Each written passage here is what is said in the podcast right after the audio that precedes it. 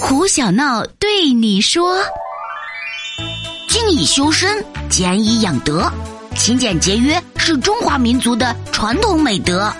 但是我觉得，真正的节俭不是穿补丁衣服、吃过期面包，而是不攀比、不浪费。小朋友，你觉得是不是这样呢？如果你有好的节约小妙招，不妨留言告诉我哟。”如果你喜欢胡小闹的笑话，记得要把快乐和小伙伴们一起分享哦。